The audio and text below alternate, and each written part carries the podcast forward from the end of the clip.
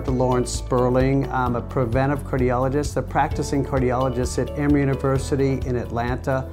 I also serve as the executive director of the Million Hearts Initiative, and so we're here today to talk about a really important uh, area of focus and, and an area where there's been a fair amount of confusion. In fact, many of my patients are asking me questions about whether aspirin's appropriate for them.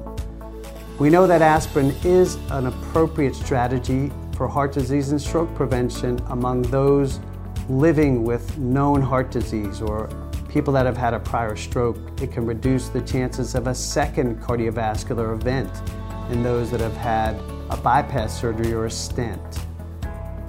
We consider those that have had a prior heart-related event or a stroke a high-risk population and in this high risk population over the next five years, the chances of a second heart attack would be about one in five, or a second stroke about one in four. This would be a clot based or ischemic stroke.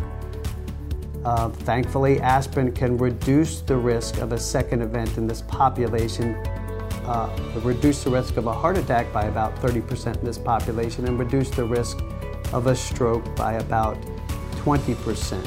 Aspirin's a medication and aspirin's mechanism of action is that aspirin reduces the stickiness of platelets. Platelets are cells within our bloodstream that if they clump or uh, come together can form a blood clot. So aspirin reduces the chance uh, and is helpful in reducing a potentially harmful blood clot in our blood vessels.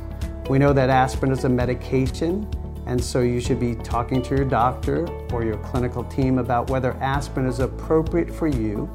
If you're presently taking an aspirin, don't stop the aspirin, but readdress this question or address this question uh, with your doctor or clinical team. Medications can have benefits, but they can also have risks and side effects. When we think about appropriate aspirin use, this is part of a comprehensive strategy for heart disease and stroke prevention. As I mentioned, I'm a practicing cardiologist, but I also serve as the executive director of the Million Hearts Initiative. Million Hearts is a national initiative focused on the possibility that we can prevent a million heart attack strokes and cardiovascular events in our nation through the implementation of proven and effective strategies such as appropriate aspirin use.